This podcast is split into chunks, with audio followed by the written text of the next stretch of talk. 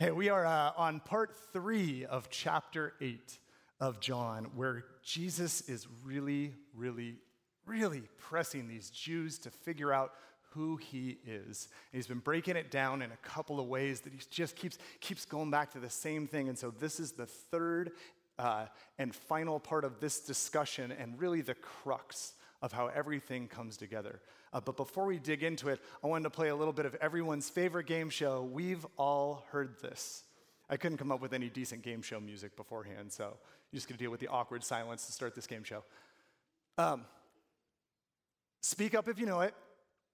What happens if you drop this from the top of the Empire State Building? It falls, and then what happens to a poor person standing at the bottom?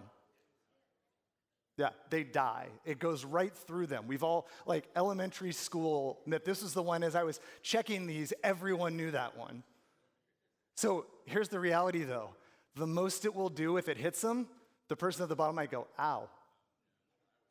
Someone smarter than all of us has dug into this and figured out that comparing a bullet and what a bullet takes, mass and size and all the physics equations, compared to a penny, the penny will go dink on their shoulder. That's about all that the penny will do. Some we've all grown up with hearing doesn't actually happen to be true. We've all heard this number two, and I felt like this was appropriate, me of all people, to put this one in there. A good cry is actually good for you. True or false? True or false? Yell it out.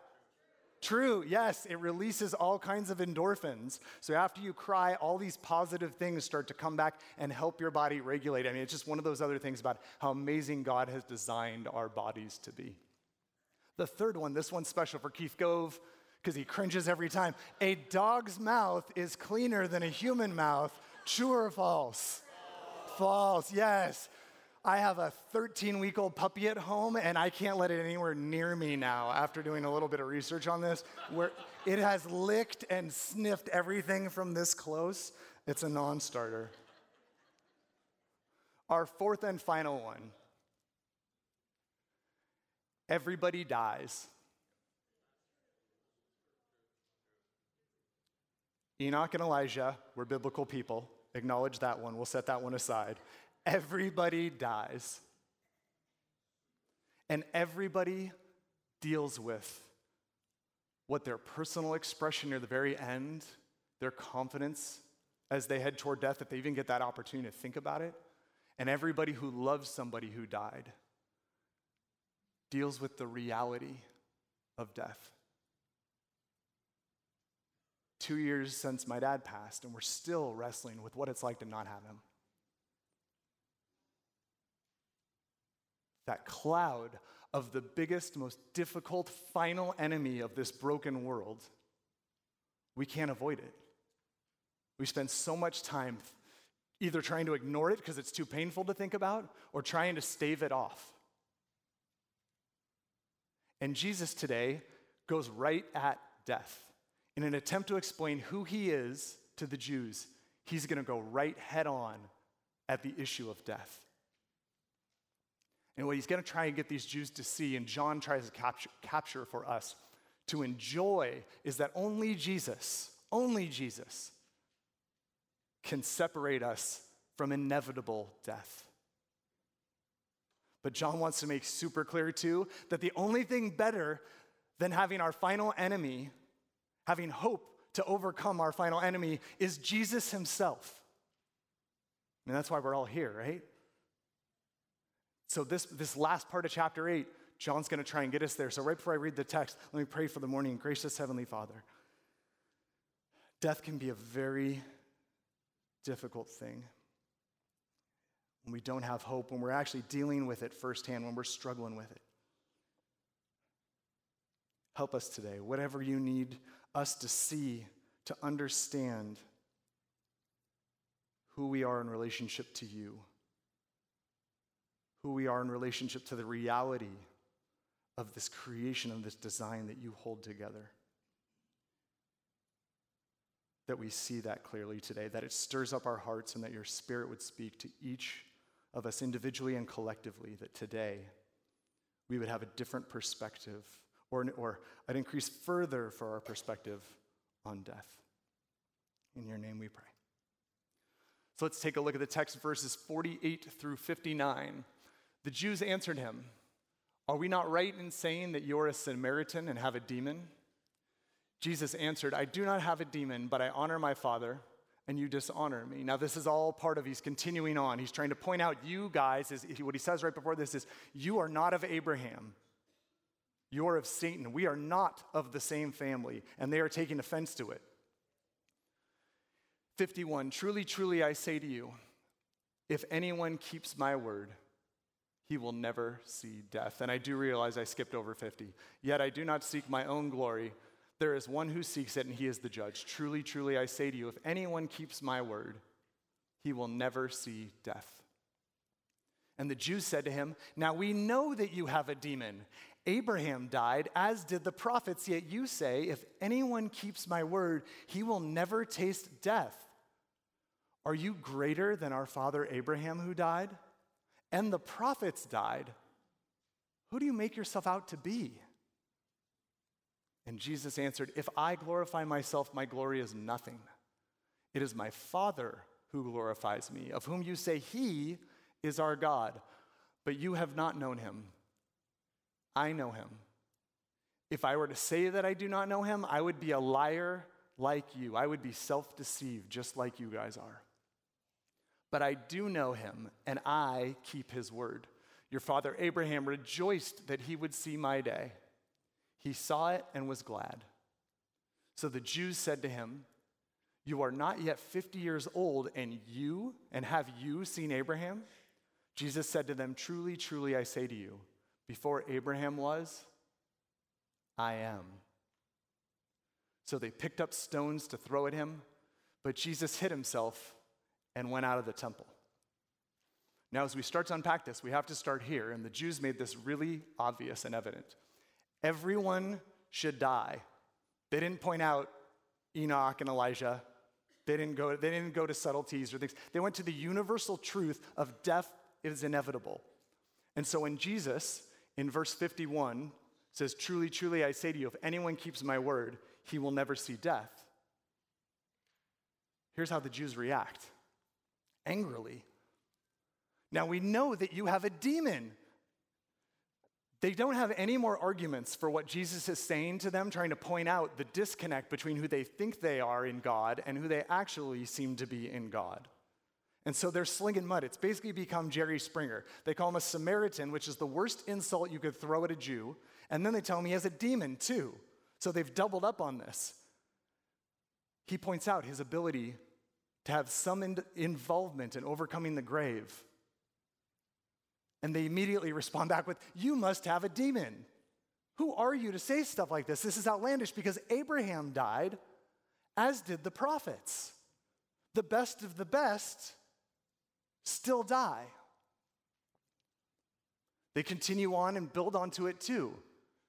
Verse 53 Are you greater than our father Abraham, who died? Who are you to say you can do something about death when Abraham, the father of our entire nation, who you've already attached yourself with to through God, he died and you're going to be better than this? And all those prophets too? Their initial response is pretty reasonable. From what we know, even all of God's all stars have died. Who are you in comparison to these guys? They can't wrap their head around where he's trying to get them. And this is why Jesus is trying to get them to understand not everyone has to die, but they need to see the idea of life and death correctly. So when he makes this statement, like verse 51, truly, truly, I say to you, if anyone keeps my word, he will never see death. He's trying to get them to think about death like this there's two parts to life and death. Clearly, these guys are attached to the physical part. That's their lens, that's their view. And let's be clear most people, that's their lens and that's their view. Because it's the thing we understand, it's the thing we can touch all the time. It's the one thing that we can wrap our heads around. In fact, now, probably part of our culture is we, we're adding a third thing to this in our point of view, which is there's so much time and effort that we spend on physical, avoiding physical death, whether it's medication, whether it's all the time at the gym when we're younger. Maybe some of it is for looks and, and not to use this super derogatory, but vanity. Or maybe it's just to stave off death, the fear of I don't want to die. And now the new place is emotional health spending so much time on emotional health, making sure we're good. And that is a wonderful thing, people to feel well emotionally. But when we focus on physical health and we focus on emotional health, but never focus here on our spiritual side, Jesus is trying to get these guys to understand this is what I'm talking about. When I say you will not see death, it's the spiritual side. And he spent all of chapter 8 going, You guys are not connected to God. If you understood who God is, you'd think spiritually as well, and you're not. So, his core message, when he says, If you keep my word, you will never see death, he's trying to say, guys, the spiritual side is the most important. You need to know who you are in God. If you knew who you were in God, you'd get this. You'd think differently. You'd see who He is, and you'd trust when He says, You'll never see death, that He actually has some authority to do this. And so, the natural place to go from here, if everyone has to die, but Jesus is trying to say, But wait, not everyone needs to. Who are these people? Who are those who will die and those who weren't. When Jesus makes that statement, if you hold my word, you'll never see death, he's pointing out that the starting place is inevitable death. He's pointing out, guys, this is what we deserve. This is the thing. I come in and I can separate you from that. And so we're going to start with those who will die. Now, the first one is super easy those who just reject Jesus. You can call them atheists, you can pick people of other faiths, just people who want nothing to do with Christianity in any form. It's clean, it's easy to understand. Like, look, they don't get Jesus, and it's pretty clear what Jesus' message is, and they're going to end up on the wrong side of this. But chapter 8, Jesus and John, how he's capturing what Jesus said, is trying to get us to understand the second part. Believers who don't actually cling to Jesus also face this inevitable death, this spiritual death. It seems weird. It seems odd, right? How could a believer, they're believers. John actually captures this in verse 30 and 32. Todd preached it a couple weeks ago. As he was saying these things, many believed in him. There's no caveats to this. He's not saying partially, he's not saying a little bit, or they used to, or whatever the thing was. Many believed in him. So Jesus said to the Jews who had believed in him, If you abide in my word, you are truly my disciples. He's telling people who are drawn to him, who John doesn't even caveat to actually say, guys, you're, you're in, you're drawn to me. But here's the deal you have to abide. You have to stay with me on this. And he goes on to explain why this is so important. He's trying to get these guys to wrap their heads around what it's like to cling and what it's like that it matters. There's an immediate and an eternal impact to this. Now, the use of that idea of cling, I keep going to this image in my head. You know the action movie? Every action movie, it seems like there's this moment someone falls out of a window or they're climbing up and, and the bad guy sees them, whatever. But they inevitably, I always go, I was going to make this another Indiana Jones moment. I was thinking about making that my thing, Indiana Jones in every sermon somehow. When they're clinging from this ledge and they look up and you're watching this movie, you're in it emotionally with these people. Hopefully it's a good enough movie. You're in it emotionally with this, with whoever it is. They're hanging from a pole, they're hanging from a ledge, whatever and every single ounce of their being is attached to this moment. Everything in their head, everything in their heart, and every single action that they're doing is to solve this problem in front of them. Below them is awful. They have to overcome it. And this is what Jesus asks us to do love the Lord your God with all your heart, soul, and mind. Clinging to Jesus involves focus on Him, everything we think, everything in our hearts, and then how that pours out of us. And Jesus doubles down on that in chapter 8. Verse 34 Jesus answered them Truly, truly, I say to you, everyone who practices sin is a slave to sin. If you're clinging to sin in some form, you can't be clinging to Jesus. And he says there's an immediate impact in your life. You are trapped and you are hung up on this, therefore, not hung up on Jesus when we're holding on to something. This is what sin is it's not fully trusting God. That's why we all have it, we all struggle. And this is why Jesus is the solve. He's the bridge that connects that. He takes our imperfections and our inability to fully let go of sin during our broken lives and bridges that gap with God for us. And he says it because of the eternal impact. If you are a slave to sin, you are a slave, and a slave does not remain in the house forever. But the Son does. An eternal consequence of how we think and what we do in terms of where Jesus fits into our lives.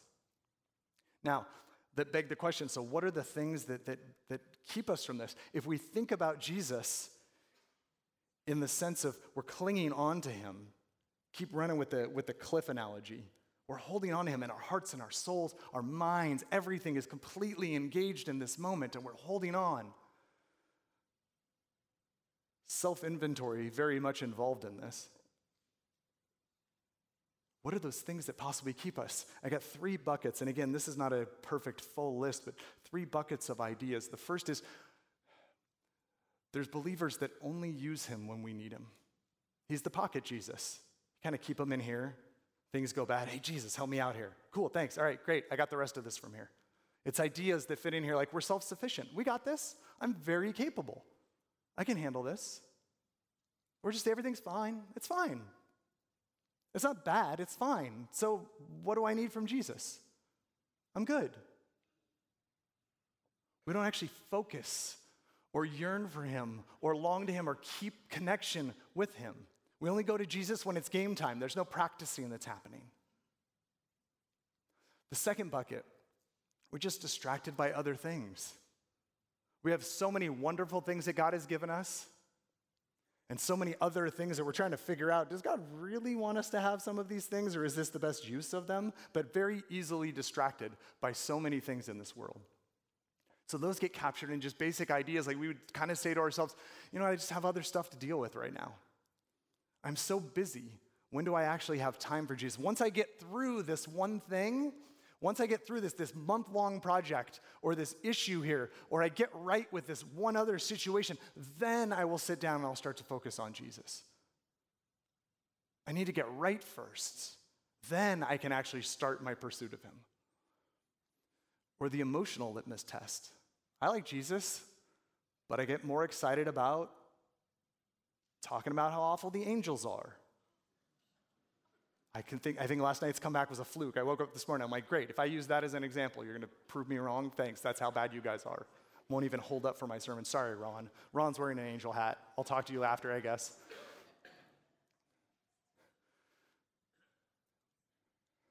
We all can probably fill in the blank somewhere in here.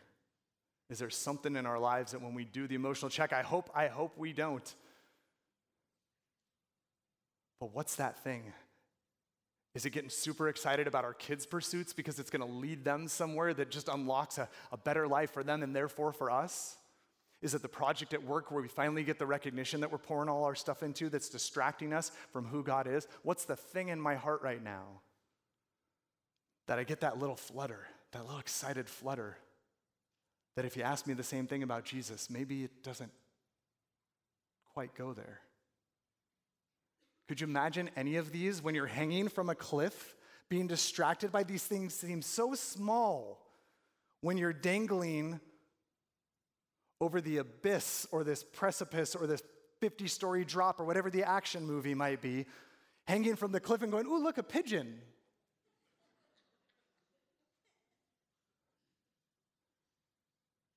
The hope is that we start to get some perspective here, get a chance to assess our lives. And, and the last one,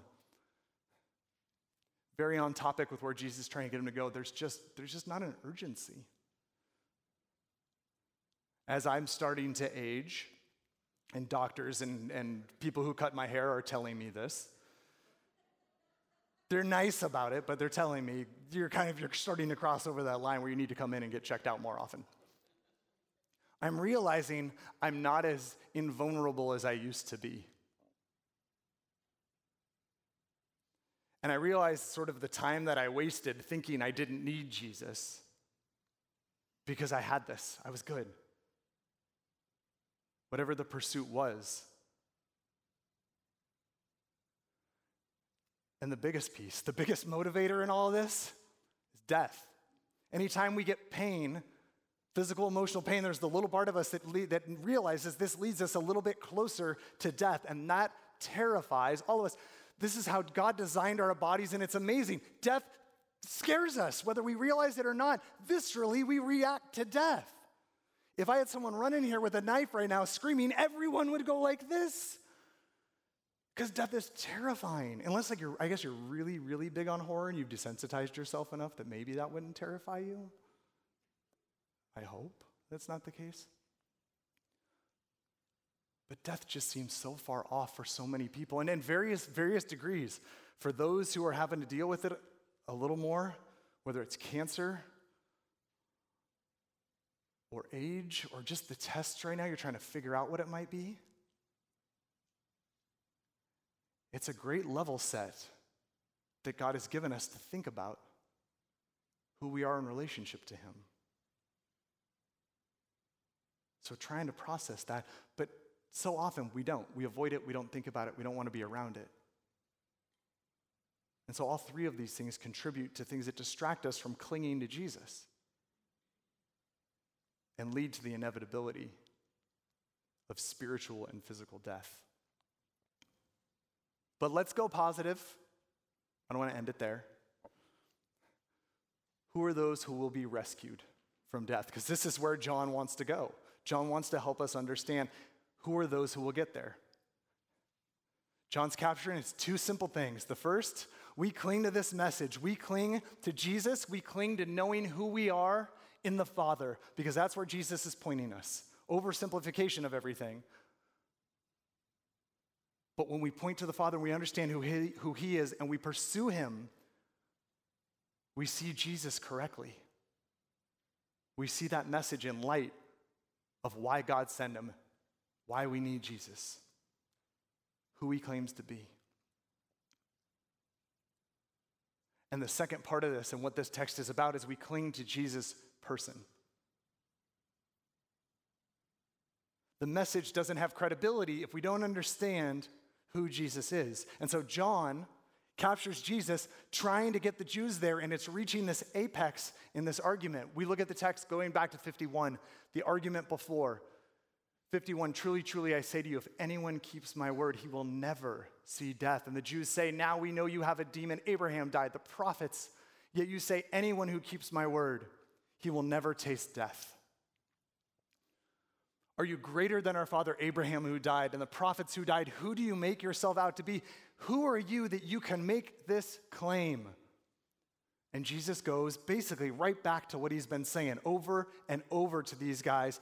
Then, and even when we're reading the Bible now, trying to connect these dots and see him clearly for what he's saying that he is.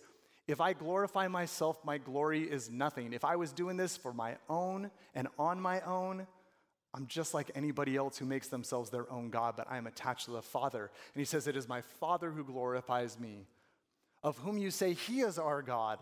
These people who claim to be attached to God are not. And this is the evidence point that they're pursuing the downfall of Jesus. and he continues to start to separate himself. Whoops, sorry. I clicked before I got there. But you have not known him. I know him. And if, I, and if I were to say that I do not know him, I would be a liar like you. He's trying to point out you guys are self deceived. You think you know God and you don't. Your assessment of your life, your assessment of your head, your heart, and your actions do not promote that you are actually pursuing who God is. And here's where he tries to really start to separate himself from them. I would be a liar like you, but I do know him and I keep his word. If you knew God, you would not disobey God. If you had a if you had a solid perception of who God is, if you understood him to be, if you as John said in chapter 1 actually sat at the right hand of the Father and saw him directly, you would understand why Jesus is able to live the way he does because in the presence of God you understand the size of who he is, the impact of who he is, the importance of who he is, and the awe of wanting to draw near to him.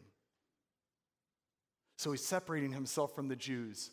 And he tries to point out, I'm going to take your hero. Your father Abraham rejoiced that he would see my day. He saw it and he was glad. Your hero Abraham looked forward to me. Now, Abraham didn't have text, he didn't have the Bible to go back to, he didn't have the Old Testament to go back to. But God, because of Abraham's faithfulness, revealed enough to understand that not only was he going to make him a nation, but that God's promises by delivering him Isaac, by following through on those, all of God's promises of making the nation great and being there with them forever, even through being needing a savior and that he would send that savior, Abraham knew God would be on top of every single promise and he would fulfill them all for his glory and for us. So the Jews' snappy comeback to that is so they say to him, But you're not even 50 years old, this 2,000 year old Abraham. How on earth did you possibly cross paths with him? And then Jesus picks up his microphone. Truly, truly, he's serious when he says that. You guys know that when he says, Truly, truly, I say to you, before Abraham was, I am. Jews understand that claim. There's no ambiguity to that claim. There's no white noise that distracts from it. He is making a very clear statement, and you get the sense even from there, verse 59. Jesus says, I am, and they picked up stones, which is what they do to blasphemers. They pick up stones to throw at him, but Jesus hid himself and went out of the temple. Why did they pick up stones?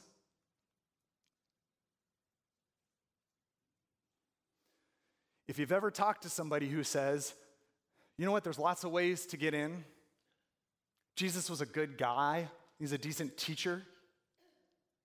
Jesus never actually said he was God. You ever heard that from somebody? There's nowhere in the Bible that Jesus actually claimed that he was God. Point him to John chapter 8. He doesn't mince words, he doesn't dance around it. If you follow me, you will never see death. And why?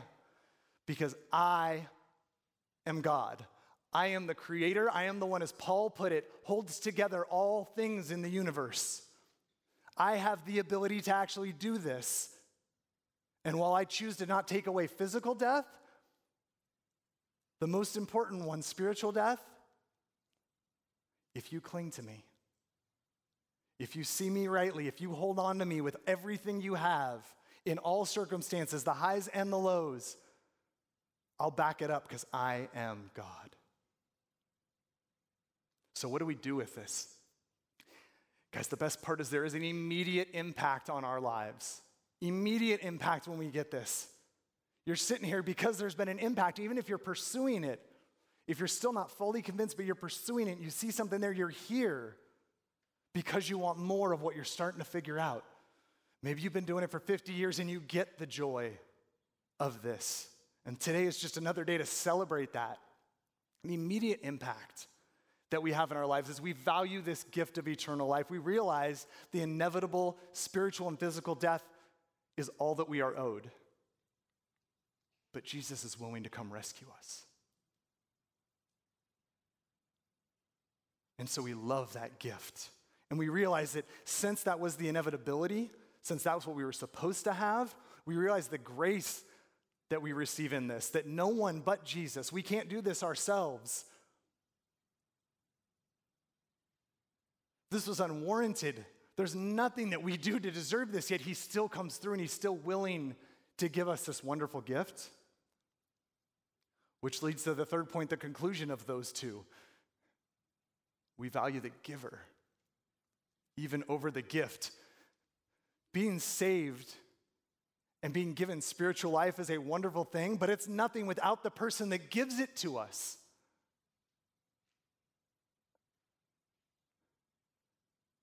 That giver changes everything. That giver in the highs and in the lows is why we say thank you. Thank you, Jesus, for being part of my life, for coming into my life, for being willing to rescue me when all I deserved was to lose my grip from that ledge and fall.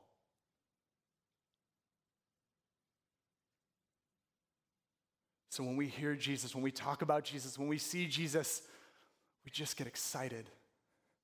We just get this realization everything's different.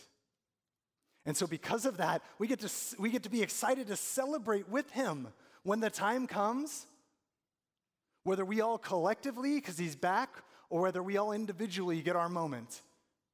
When we trust him, when we cling to Jesus, we get to party with the best celebrity that ever existed.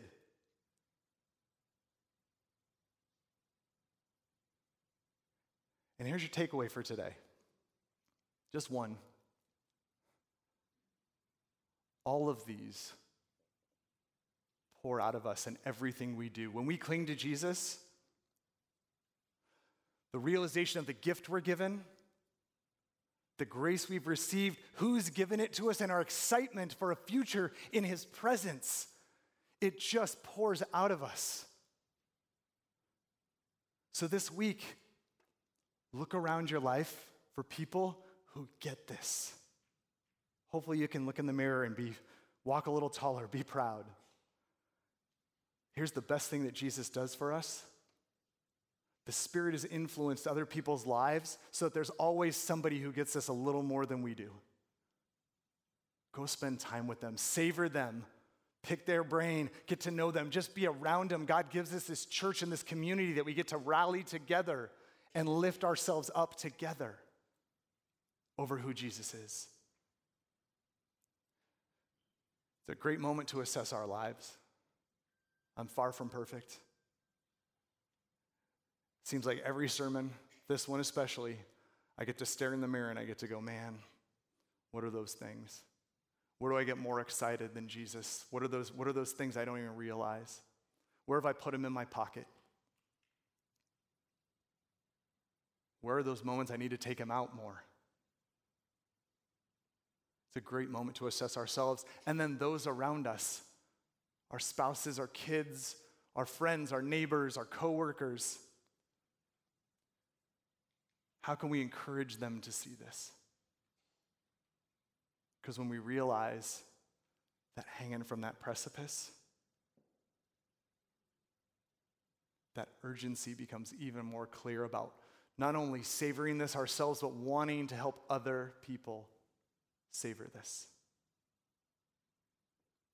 So we have an absolutely wonderful gift that God has given us in his son Jesus, in this Trinity that is so complicated and difficult to understand. All we know is that we are loved and we are saved if we focus on Jesus. So, gracious Heavenly Father, thank you for your plan. Thank you for helping us to have all kinds of different ways to get to you. And as morbid and twisted as it may sound, thank you for death. Thank you for the realization, this harsh realization of our need for you. And through that, that you have chosen to pick the worst possible outcome, which is death, physically and spiritually, and to have your son be there to pull us out of it.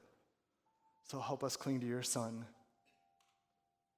Help us rely on the gift that your Son gave us of the Holy Spirit to see Him more clearly and to long for Him and to draw to Him. We are so spoiled by you. Help us to understand that and to want to give that away to other people. Thank you for being our God. Thank you for being our God when we did nothing to deserve anything that you give us. In your name we pray.